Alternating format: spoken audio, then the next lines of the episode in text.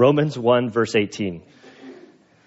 For the wrath of God is revealed from heaven against all ungodliness and unrighteousness of men who suppress the truth in unrighteousness, because that which is known about God is evident within them, for God made it evident to them.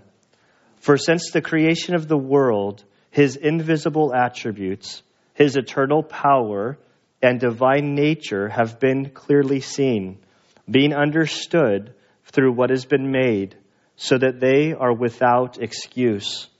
For even though they knew God, they did not honor him as God or give thanks, but they became futile in their speculations, and their foolish heart was darkened. Professing to be wise, they became fools and exchanged the glory of an incorruptible God for the image, for in image, in the form of corruptible man, and of birds and four footed animals and crawling creatures. Therefore, God gave them over in the lust of their hearts to impurity, so that their bodies would be dishonored among them. For they exchanged the truth of God for a lie, and worshiped and served the creature rather than the Creator who is blessed forever. Amen. And Father, we do thank you for your word. We pray, Lord, that you would help us now. In Jesus' name we pray. Amen.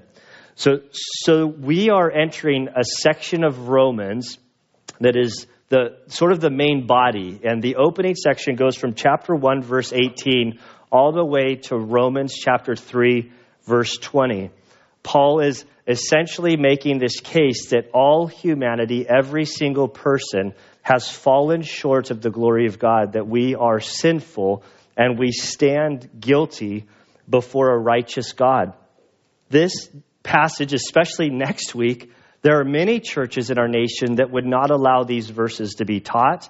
They would shy away from them. There are, there are threats from our nation against um, the Christian church. Uh, for teaching it, or there's sort of like a looming cloud that there could be repercussions uh, for the things that are taught. Um, so a lot of pastors won't address this, and I'm I'm thankful that we are a church that values the Bible, that we go book by book. I don't have the freedom to pick and choose. Once I I have a freedom to pick and choose a book, so I picked Romans, and uh, but I don't have the hey, we're just going to fast forward over this section. We have to handle it because this is God's word, and so I am merely a messenger trying to convey God's revelation to us. I am a fallible man. And this passage is sort of how do we handle it in love and truth? What is it saying? Ultimately, Paul is making this case that all have sinned and fallen short of the glory of God. Uh, in order to understand the good news, we have to have clarity on the bad news. Uh, many evangelists from the days of old would often say that they would spend 90% of their time focusing on the bad news of the condition of the human spirit so that they could then present the good news. So often we read these passages and they go, oh, I don't like this because God's trying to, to hook me. He's trying to, to show I'm guilty or to make me guilty. But the reality is, is we're all hooked. We're all guilty. We're, and the Bible's trying to show us our, our, our condition so that we can do something about it. As a SEAL instructor, one of the things that I most enjoyed about my almost four years as a SEAL instructor was the pre Hell Week service. When I checked in as an instructor, there was always this, this sort of the chaplain ran a pre Hell Week um, service. It was like, you know, the rabbit's foot for a lot of students. And uh, I never went as a student. I went to one because I was willing to try anything to get me through the SEAL training. And then as an instructor, I was now a a pastor, kind of in transition to being becoming a pastor. And for the first few classes that I was there, I didn't go. And then I became a proctor, where I was like the mother hen of the class. And I'd asked this chaplain, he was a brand new chaplain. I said, "Hey, do you mind if I uh, if I say something, if I come in and share a few words, kind of like about my testimony and where I've come from?" And he was like, "Sure, no problem. I that would be really good." What do you want to say? And I was like, well, uh, we'll just, uh, just a little about me. And because not every chaplain's created the same, and I didn't know where he was, and I didn't want him to tell me no, so I tried to keep it, oh, I'm just going to go in there and kind of share a little about me. And he's like, okay, that's good, that's good, that's good. So I went in there and I presented the whole gospel and shared my story, kind of presented the gospel, and said, "Well, now, who, did any of you guys believe?" Like, I, you know, I'm definitely not a Billy Graham or anything like that. They're like half the kids like slipped their hands up in the air, and I was like, "Oh no!" Like, what do you do? Like, I'm not going to ask that question anymore because I like. I mean, it's kind of like I feel like it's more for me, and I, I'm not following up, so there's no need to really ask the question. And so then I'm like, well, I tried to get a note of who the guys were so I could pray for them and kind of like harass them later on. And uh, after the thing, the chaplain's like, hey, um, we need to talk. And I'm like, oh no. And, and he's like, well, we can get together after Hell Week and, and we can talk then. And I'm like, no, I don't handle, like, we got to talk, talk. I don't handle that well. So, like, what do you want to talk to me about? Am I in trouble? Did I go too far? And he's like, no, man, we need to figure out a way of how we can follow up with these guys. This is awesome. And so we had three years of just this wonderful ministry of working together, kind of presenting the gospel. Then when I got out of the Navy, I lost access to going onto the base. A new chaplain had come, and and he let me onto the base. It only happened once that I, after I got out of the Navy, to continue this ministry. And I, before the, the students came in, I was sort of that uncomfortable sort of chitter chattering, trying to figure out where the guy was. And he was from an extremely liberal denomination in the United States.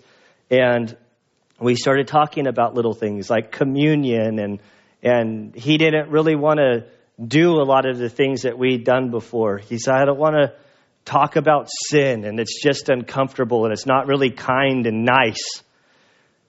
And I said, Well, what are some of the issues in your denomination? Like, what are you guys like facing right now? Because he was kind of proud of his liberalness. And, and he said, Oh, yeah, well, right now we're in the process of, you know, ordaining like lesbian women, like that, like as ministers that are actively in relationships. This is a big thing. And I was like, Oh, really? And I, I kind of was one of these times like, well, I probably shouldn't um, ask the question, but I did anyhow. I was like, well, where do you stand on that issue? And he was like, "Oh, I totally support it. Like, I we just need to be loving and like to be like to say that their sin is just like." And I recognized uh, in our conversation that that my ministry of sharing the gospel and helping these young men who are going through the SEAL program was going to end because this man didn't believe in the ultimate like depravity of humanity that we stand before condemned before God that our sin is serious. And when you have that viewpoint, there's no need for a savior because you're not condemned. And so there's no drive to share the good news. They're essentially allowing people to walk around with terminal cancer and but they're saying you're fine, you're fine.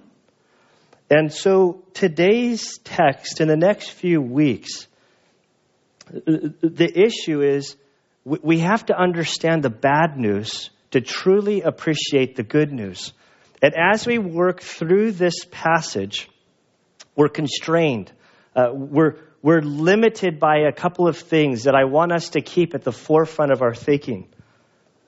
As we work through these difficult passages this week and next week in particular, we're constrained by Romans chapter 2, verse 1, which says, Therefore, you have no excuse, every one of you who passes judgment, for in that which you judge one another, you condemn yourself.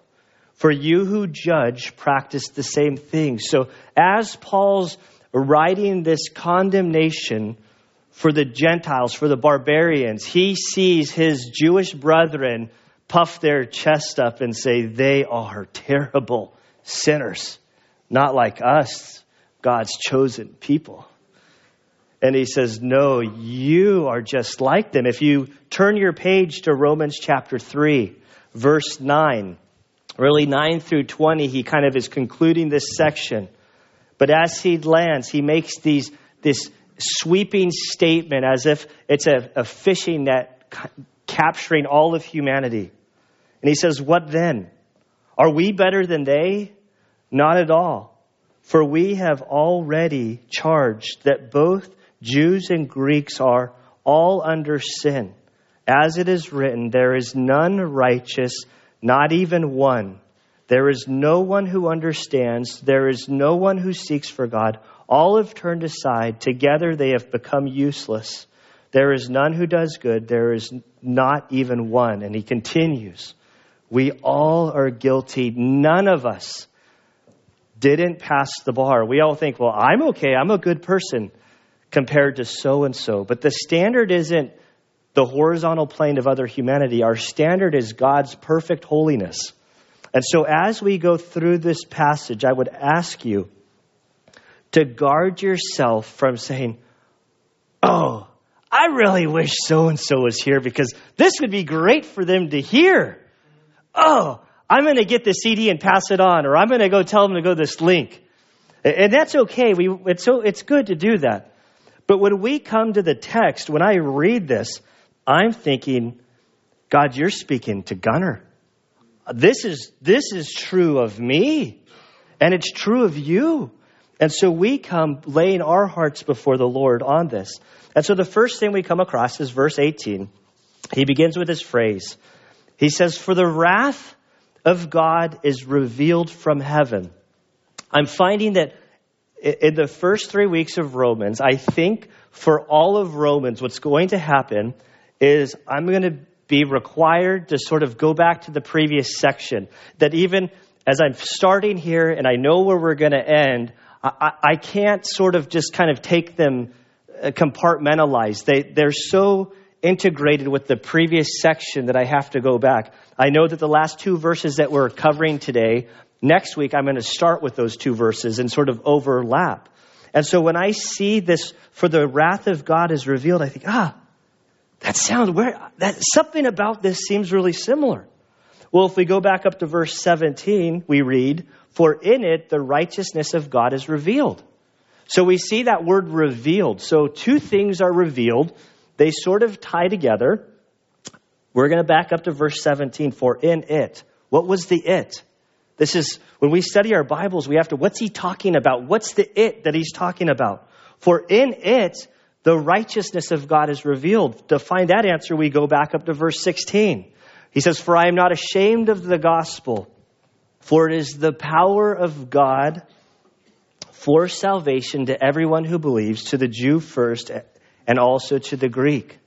So first Paul says, I'm not ashamed of the gospel. The gospel, according to 1 Corinthians chapter 15, verses 3 and 4, is that Christ died according to scriptures for your sin, for my sin, that he was buried. And then on the third day, he rose according to Scripture. And that in believing in him, we could have life. That's the gospel. So Paul's not ashamed of the gospel, for in it, it's the power of God, the dynamic of God to transform a life. And then he says, and in it, the gospel, the righteousness of God is revealed from faith to faith, as it is written, but the righteous man shall live by his faith or by faith. I, I quoted Habakkuk. He, he's the salvation, our holiness, our right standing before God comes through faith. It's God's grace given to us through faith in Christ that we're declared righteous, not by our own works. And as he talks about the righteousness of God being imputed or credited to our account through faith, he then goes to the other side of the coin, the bad news. And he says, For the wrath of God is revealed from heaven. So from heaven, there's another revelation, this wrath of God. And, and wrath is a word that we don't, I don't know what you think of when you hear wrath. In the Greek, there's two words. The first word is thumos, which is the, the, the wrath that normally is associated with humanity. That, that to get red in the face, to blow hot air, to explode with sort of unpredictability at the, the wind goes one direction and you just rah! We all know people like that because you are one. Like we all like like we all struggle with it. And some of us worse than others. But it's just this sort of rage that explodes without control, without any sort of discipline. Thumos. That's not the word that's used here. The word that's used here is orge. Now, orge is this is what one uh, lexicon defines as orge, which signifies an indignation that has risen gradually and has become more settled. Its original meaning was connected with plants and fruits and they're swelling with juice until they finally burst. And so it's this, this wrath, this, this as observation is being made as it's concerning to God, that he sees the sinfulness of humanity and he's not happy with it, but he's not blowing his, he's not flipping his lid and going uh, crazy on us. He's, it's this holy, righteous wrath that's slowly building that one day he is going to unleash this wrath. We look at 2 Peter 3 9, which we're going to look at. The, the believers or the, the people during that period of, of Peter's time, as Christians were being slaughtered, the non believers were mocking them and saying, Where's your God's wrath? When's he going to come protect you? All of this stuff, this, this day of, of judgment, it's never going to come. And Peter says, Don't count God as slackness, for God is patient because he desires that all people would come to salvation. So God's great love is sort of restraining, that he's working, that he's giving us every last chance to come to faith in Christ. Uh, back to verse 17 for the gospel, the righteousness of God is revealed. And in the cross, we see God's wrath and his love displayed in its it, perfect, it's a perfect picture of God's wrath and his mercy. Dr. Barnhouse says this At the cross is revealed the righteousness of God and the wrath of God. The gospel thus becomes a startling and positive warning of great danger to those who refuse the mercy of God. And at the same time, it is the faithful assurance of delivery and safety to those who accept the warning. We talk about the, the gospel being free, that salvation is free. But if we back up and we, who's Jesus? Jesus is God. Jesus is without sin. And on the cross, what was happening to him? Every sin of all time, every sin that was ever committed by all people was placed upon him, that he stood and paid the penalty of the wrath of God that was due all of us.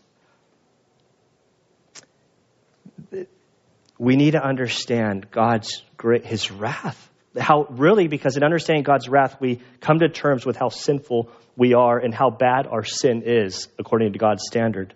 So, for the wrath of God is revealed from heaven against all ungodliness and unrighteousness of men who suppress the truth in unrighteousness.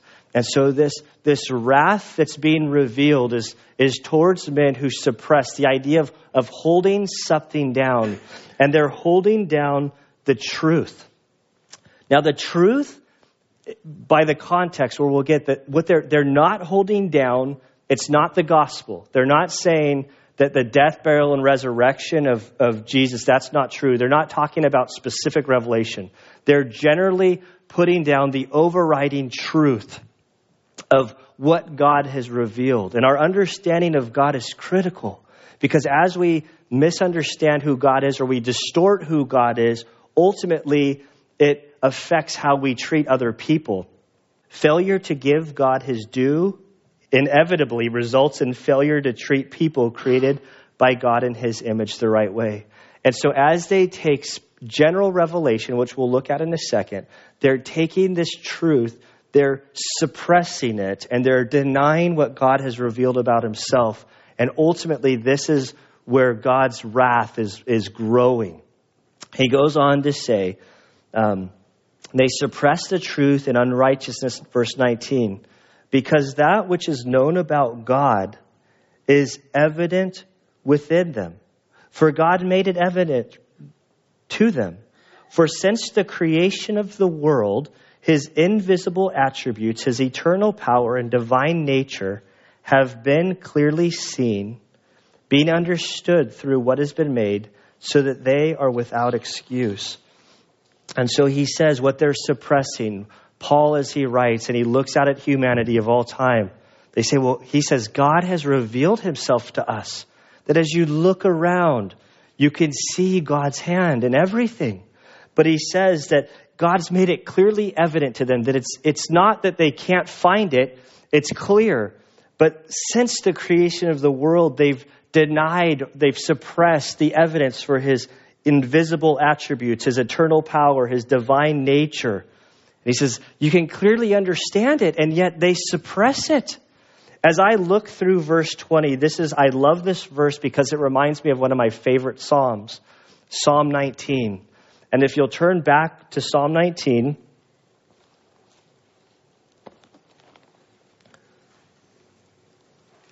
and here the psalmist writes concerning creation. And what Paul is touching upon here, the truth that they're suppressing is this, that we're suppressing is this.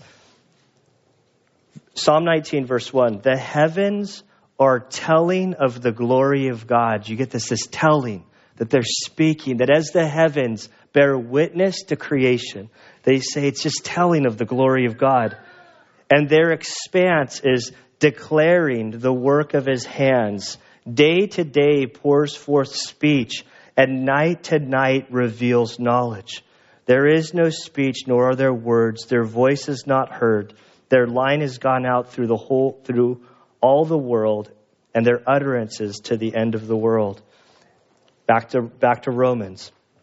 And so when Paul says, he says, listen, creation is declaring that there's a God. Uh, even before I was a Christian, I would stand on the beach looking out at the ocean. Most of the times I was in the water surfing on a surfboard. At seeing the sun go around and the waves, and it was just there was something that I didn't have words for, but, but this just didn't happen. That you can feel, you can sense God's presence in the midst of this, or to be up on the mountain and to, to look out over creation, to be in an airplane at 30,000 feet to look out. For the astronauts that when they went to the moon, I, I recently saw like a documentary. I think somebody died or it was an anniversary. I forget exactly what it was but they were blown away being up in space. And the thing that stood out to them was the beautiful color of the earth. That, that all the other planets, was just black and gray and white, and there was no, but then the earth, there was something special, and they were just enamored with God had to be involved in this.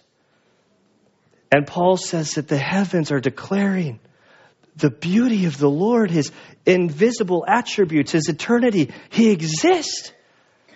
And to deny his existence is suppressing the truth. And what I see from these passages is that general revelation is enough to condemn us before God.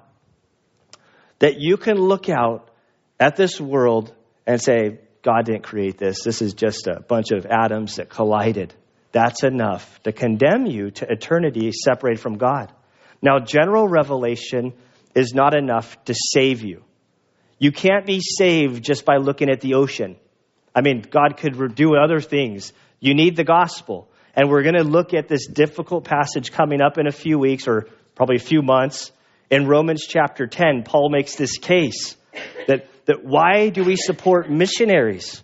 Because they need to hear the message of the gospel to be saved. This is an important passage. We, we're, we're, we're committed to missions from a biblical perspective, not just because we think it's fun to travel and we like other cultures, but because we believe that people need to know Christ to, to be saved. And I'll get more into that there. I'm really torn to like cover that, but just as a little like, just as a little like, to keep you guys interested for the next 10 months.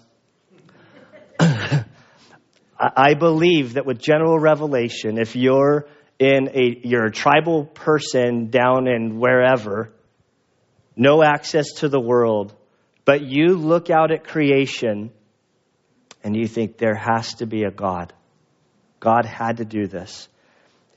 I believe you're not going to find this in scripture, but I believe from what I've my understanding of the word of God is that if you're that person out in the middle of nowhere with no access to the outside world, that if your heart believes from general revelation, then at that point God's obligated by his nature and his character to get you the message of the gospel, however he chooses. Now, that's, but we hear stories from the mission field all the time about, you know, there's one story of a lady that was on top of a hill and a missionary was like, I don't want to go there. I don't I feel compelled to go there. Everybody's like, don't go there, don't go there, don't go there. And then as soon as they went, there was a woman who said, I've been, I've been praying. You have a message for me. I've been waiting for 10 years or whatever. And I believe that God will respond to these people that respond positively to general revelation. But that's, I got way ahead, like 10 chapters ahead. It's not about God being fair. We don't want to deal with God fairly. fairly is not a good thing. We deal with a gracious and merciful God, one who wants all people to come to salvation. He's working harder than any of us will ever work to bring people to Christ. He says, so they are without excuse. You know, I touch on the fairness thing. We hear that it's just not fair. Why is it only one way? We don't want fairness with God. Fairness with God is we've all sinned. We've all fallen short of the glory of God. We are sinful by nature. We are sinful not only by nature, but we're sinful in practice.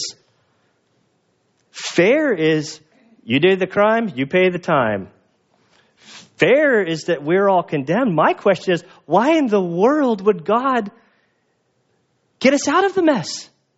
And the answer to that is because of his great love for us. We, we are not without excuse. But the world around us is suppressing the truth.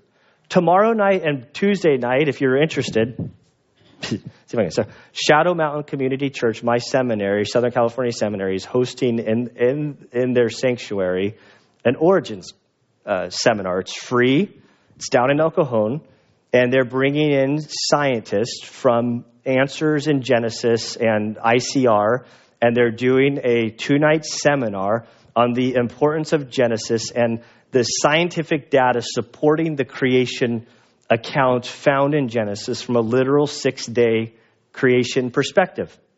I'm going to this not necessarily because I want to, but I've been witnessing to a cop for a long, long time, and he had a bunch of questions about this. He's not even antagonistic. He just has legitimate questions. I'm like, I don't really, I've kind of reached my place and I'm, I'm, I'm kind of comfortable and I, you know, I'd rather talk about other stuff.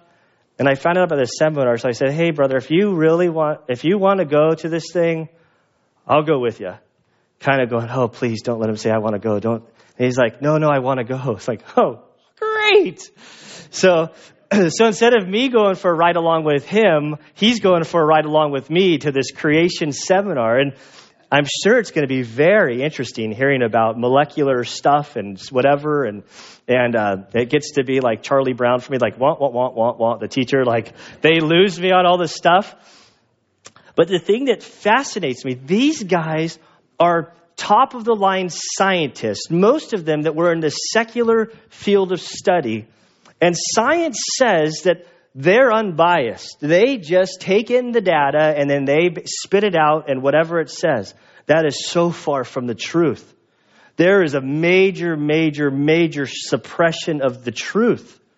There's one scientist, I don't know his name, he was studying uh, and he was, as Mount St. Helen exploded, he was not a believer. And he was the Mount St. Helen expert, where he watches the whole thing explode, and over the course of the next few years, He's looking at the catastrophic damage from Mount St. Helens. He discovers, like, man, it created like a, a scale of 1 to 40 of, of the Grand Canyon. And he starts collecting all of his evidence through the process.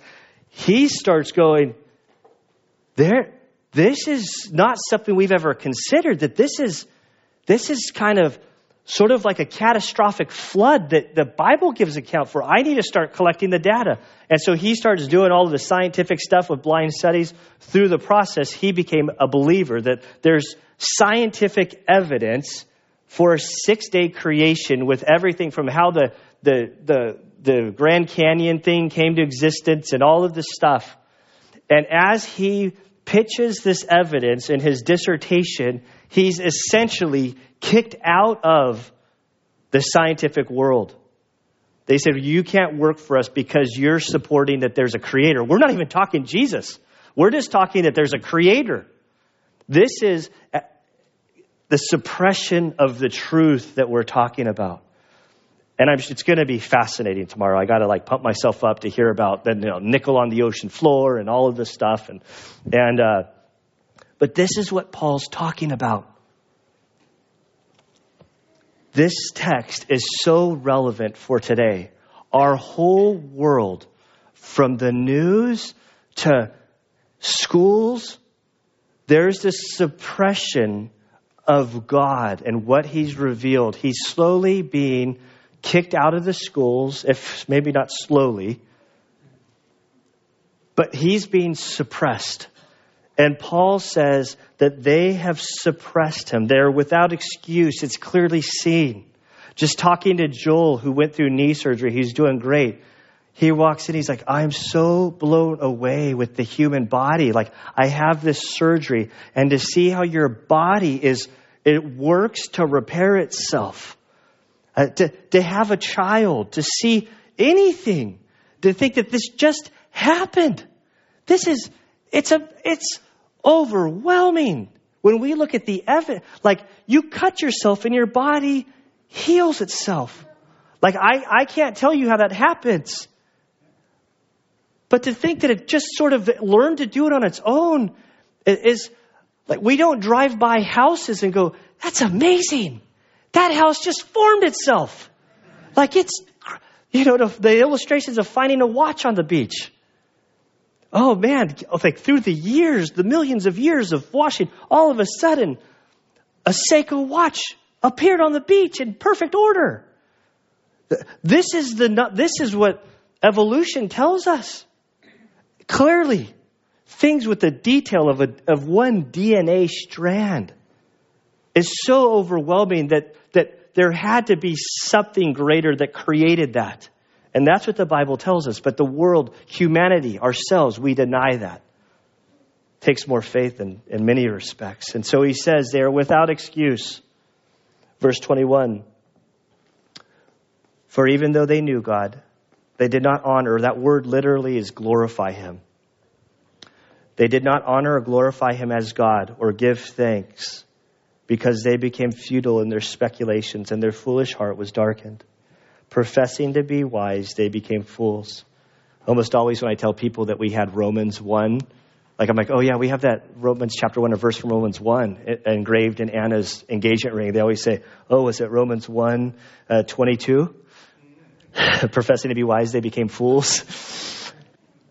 and exchanged the glory of an incorruptible God for the image and the form of corruptible men and of birds of the air and four footed animals and crawling creatures. So from here we see, for even though they knew God, I didn't plan on talking about the whole Romans 10 thing, but, but at one point, as we follow the biblical account, uh, from Adam and Eve, they knew God. Then we have the Tower of Babel. They all knew God. And then at the Tower of Babel, humanity was spread and things changed. But, it, but eventually there was a breakdown of communicating from one generation to the next generation about who God is. And so we have a great responsibility to share about God with the, the generation below us, with our children, with the younger people in the church. To the younger people in the church, whether or not they're your kids, they look at you, older church going people, and you're their image of God. Which can, that's a terribly frightening thing when you have a little thumos experience and you have an explosion, like, uh oh, don't, don't, don't hold God responsible. That's my sin. You know, to, to explain things in this way. They knew God. But then somewhere there was a breakdown to where knowing God wasn't passed on. And they didn't honor or glorify Him as God. And then there's this or give thanks. We, we could very easily pass this over. Being thankful people is one of the most important things that we can do as humans. Uh, giving thanks is like the antidote for so much other stuff. And when you, no matter what you're going through, stressing out about medical stuff, employment, uh, what, what other things do we stress out about? Relationships, like instead of just complaining, to say, no, I'm not going to complain. I'm just going to write down a list of things that I'm thankful to God for. And I guarantee as you begin to give thanks for all that is done, your heart begins to change. But if we don't give thanks and we are grumbling people, like you read all about through Israel, that they, they grumbled all through the Old Testament. God struck them down, they repented, they came through. Then a couple of years goes by, then they grumble again, and the whole cycle starts itself. If we would just practice being thankful people, I think we would stay out of all kinds of trouble. But they became futile in their speculations, and their foolish heart was darkened. Professing to be wise, they became fools and exchanged the glory of an incorruptible God for the image and the form of corruptible man and the birds and four footed animals and crawly creatures. And going down to verse 25, for they exchanged the truth of God for a lie and worshiped and served the creator, the creature rather than the creator who is blessed forever. Amen. So there's this whole process to where God has been such a good and gracious God that they, they stop knowing God. They stop giving thanks to God. They start worshiping things that God has given to us. We see this all over the place. Oh, this is a beautiful ocean. This is a beautiful world we live in. We have the mountains. We have the ocean. We can go skiing. We can go to the beach. We can, you name it. There's so much in creation that's just a wonderful thing and to say, Lord, thank you for providing this environment for us. We have so much to be grateful for. We forget about God. We stop giving thanks to God and we say, oh, look at the earth. Look at the ocean. Man, Mother Earth is so powerful, so wonderful. We start worshiping the Creator. We take our eyes off of Him and we start looking at the blessing. And then we end up in a very dangerous place because then things come and go. You could be blessed, but God could take it all away. But then when it gets taken away, suddenly your God goes away. Your bank account could be nice and fat one day. Then the next day you have a, an emergency, everything goes away. It's like, oh, there went my God. There went my security. There went my hope. There went all my comfort. But if we go, no, God, I give you thanks that I had the money there to provide. Lord, if I don't even have the money there to provide, but Lord, I trust you for this, and I know that you're working through this. Lord, give me wisdom.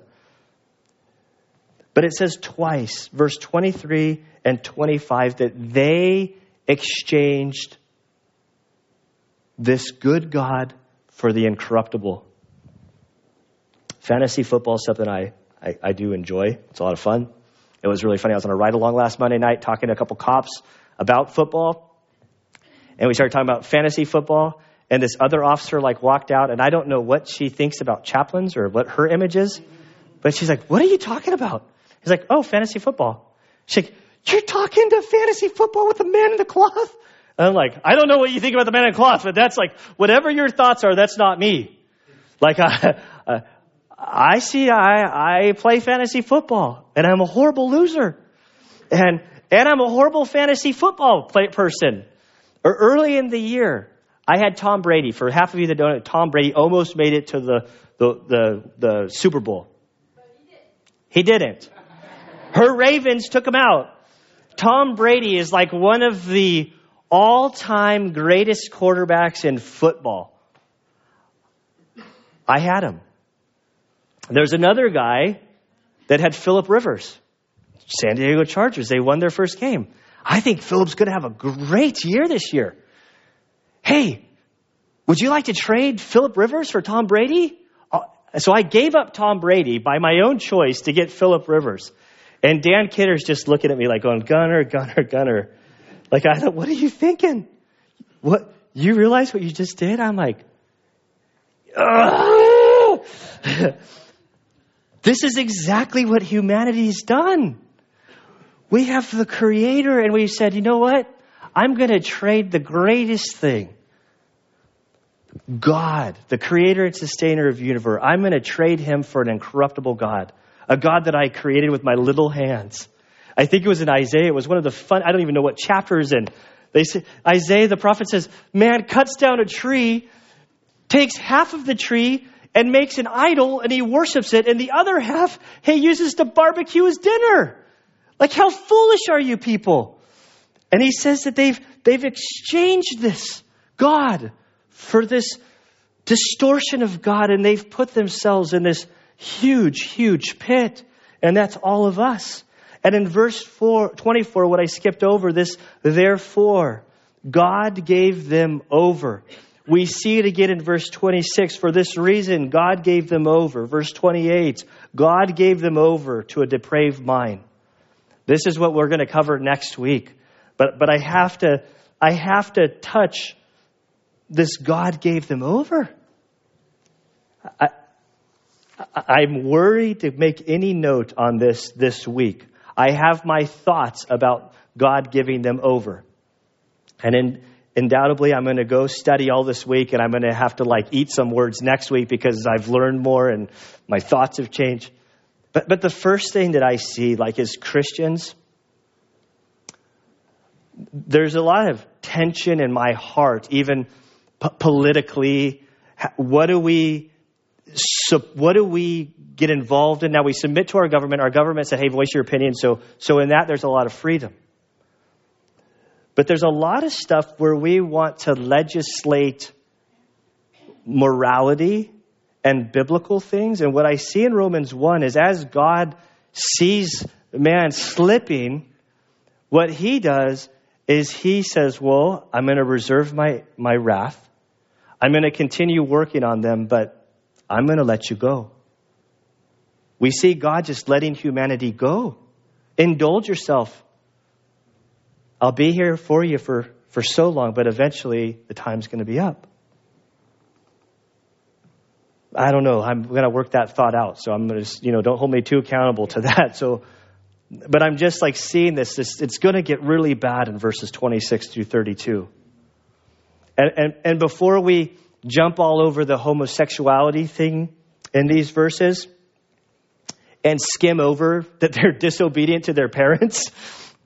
Like, I don't see Christians making a big uproar like, look at these kids, they're disobedient they're pinched to their parents. We need to legislate this, that every kid that's disobedient to his parents, we need to send them to jail. Outlaw disobedience. We love, Un- unloving, arrogant, boastful, slanderers, gossips? Can you imagine if we started like, like, gossip in the church? Sometimes we call this prayer time. like, like, so, so, so these are laid out to show the depravity. But this God giving them over, this was a, judicial term. It literally meant a, a divine abandonment and it's, I, I, forget his name. He, he was the guy that was a pastor, ran for president, didn't make it too far. Um, Governor Sup, Huckabee. And recently he spoke, and, and I cleaned said as a pastor. What he said was very good. He, he started talking about how we've totally, we, we have this fight to remove God from, the, that we want his name removed from our, our, our, our money out of the courthouses out of our schools, out of everything that, that we're suppressing and kicking God out. And then when there's any sort of catastrophic event that, that a human does, what's the first thing? Where was God in all of this? Who you been kicking God out for? Like you've been suppressing. He's not forcing himself. And it's this judicial sort of like, okay, you want out, you're out, you're on your own. You're, you're liable for your own.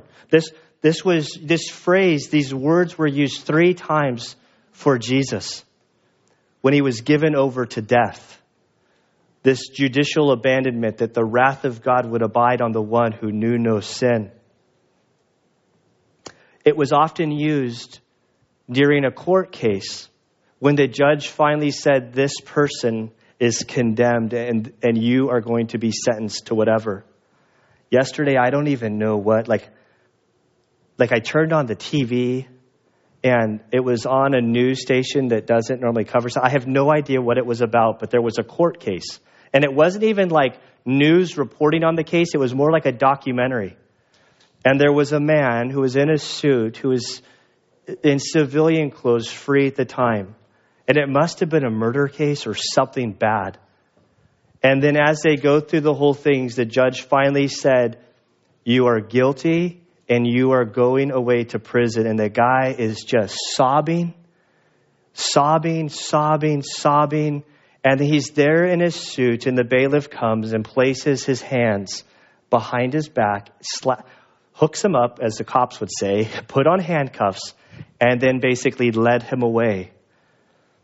I have no idea what was going on, but there's a side of me that I hope I never go to prison. You know, like I really like this is one of those things. Like there's a couple things on my never to do list. But I, but I, when I see stuff like that, I can't even imagine guilty or innocent when you, when you, but when the sentence comes, that the juries come back and you're going away for a long time and you hear the click click on your wrists. I can't even imagine the, the hopelessness to go from being a free person in your house, eating whatever you want to eat, doing whatever you want to do, to all of that's taken away and you stand condemned. This is what this God gave them over means. And the story keeps going. If you'll turn with me to, to Romans chapter 3, verse 19 through 20. where Paul is going, he says, Now we know that whatever the law says, it speaks to those who are under the law, so that every mouth may be closed and all the world may become accountable to God. Because by the works of the law, no flesh will be justified in his sight, for through the law comes the knowledge of sin. And there are these phrases like this that I see all through the prophets of the Old Testament, where you get to the crescendo, and the crescendo is shut your mouth and stand there in silence. On New Year's Eve day, going up to Grandpa Hilton's house, the 450 mile journey through Buttonwillow and then the home stretch of the 58 two lane road with no traffic. Like if we see one car, we start joking in the car. Ooh, there's a big traffic jam. Like look at that traffic there. We passed one car in an hour and a half. Four miles from Grandpa Hilton's house, there I am. My bladder's very full. It's like the home stretch. Like, let's just get there. Woo! No, not even happen like that. I make the turnover curve and I see a CHP facing. I immediately said, honey, I'm getting pulled over. And I just pulled over. and the guy like whips around. And I'm like, from all my ride alongs, hands on the steering wheel, car off. He's like, Do you know how fast you're going? I'm like, I have no clue. I'm like, Sir, I'm a chaplain, and I know exactly, like, I've heard all of the excuses. Like, this is where I was going. Like, I'm like, just write me the ticket. Just, I don't even need the speech. I know I was wrong. I'm on the final stretch. And then as soon as I said chaplain, like I wasn't trying to get out of the ticket. Oh man. Apparently he's like facing a lawsuit from a chaplain. It was like, oh, like he's like, oh, you're just trying to get a ticket. I'm like, no, no, no, no. I'm trying to get the ticket. Like I, I understand. I'm trying not to make excuses. I'm just like, and I'm thinking to myself, just shut up, Gunner. You're turning into one of those guys. It's like pulled over, making all the excuses, tap dancing, like, I'm in, I'm in, It's like, just shut it. Just quiet.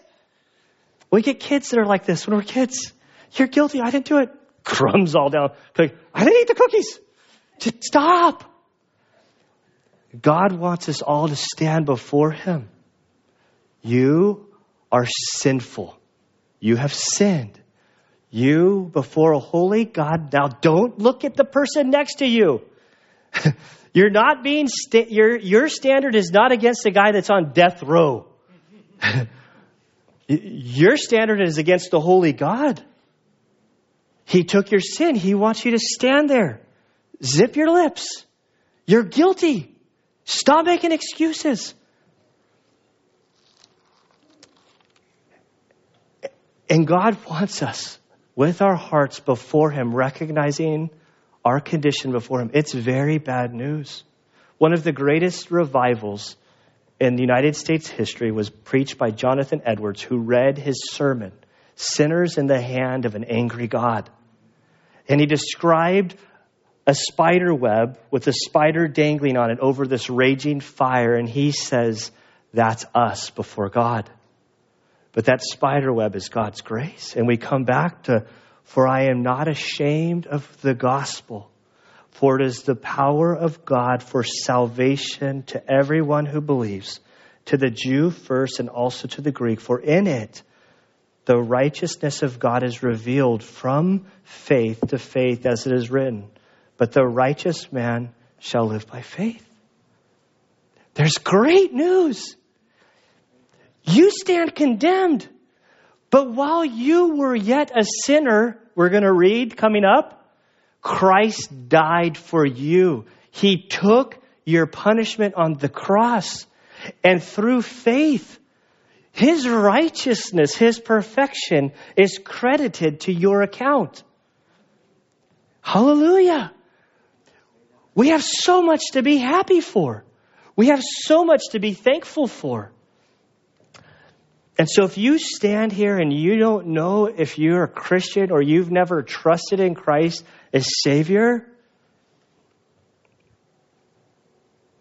you need to understand your condition before God. I used to say, oh, God's just a crutch. I used to say, and I said for a long time, I mean, up until like this week, I'd always say, oh, no, it wasn't a crutch. It's like life support. But really, I heard somebody on the radio say that what God is, He's a defibrillator. That your heart is dead. And God, through believing in Christ, zaps our heart, wakes us up to new life. So through the bad news, you're dead in your sins. You are condemned. We are dead people walking, as they'd say, as the person who hasn't received the death penalty. That when they walk through the prisons, they're referred to dead person walking because the sentence has been inflicted on them. Even though they can live and walk and eat, they are dead. That's us before God until we believe upon Christ. And so, my prayer is that you come to understand the good news of Christ, that we have so much to be thankful for. Father, we do praise you Lord, I pray that you would help us to be a church, Lord, that understands the seriousness of the bad news. That we all have sinned and fallen short of the glory of God. None of us has any righteousness of our own, only that which Christ has given to us matters. And so, Father, I pray for those that don't know Christ Lord, that you would help them to connect the dots. Lord, may you show them, Lord, their condition. And Father, I pray that as they come to understand their, their condemned position before you, Lord, that you would show yourself as a loving God. That they would see that as in Romans chapter 2, verse 4, I believe, that it's, we're told that it's the kindness of God that leads you to salvation. Father, we pray that we would come to know you as loving, as kind, as merciful, as gracious. Father, we pray that your love would abound in our lives. Lord, help us to be used by you. Lord, we love you so much, and we pray this in Christ's good name. Amen.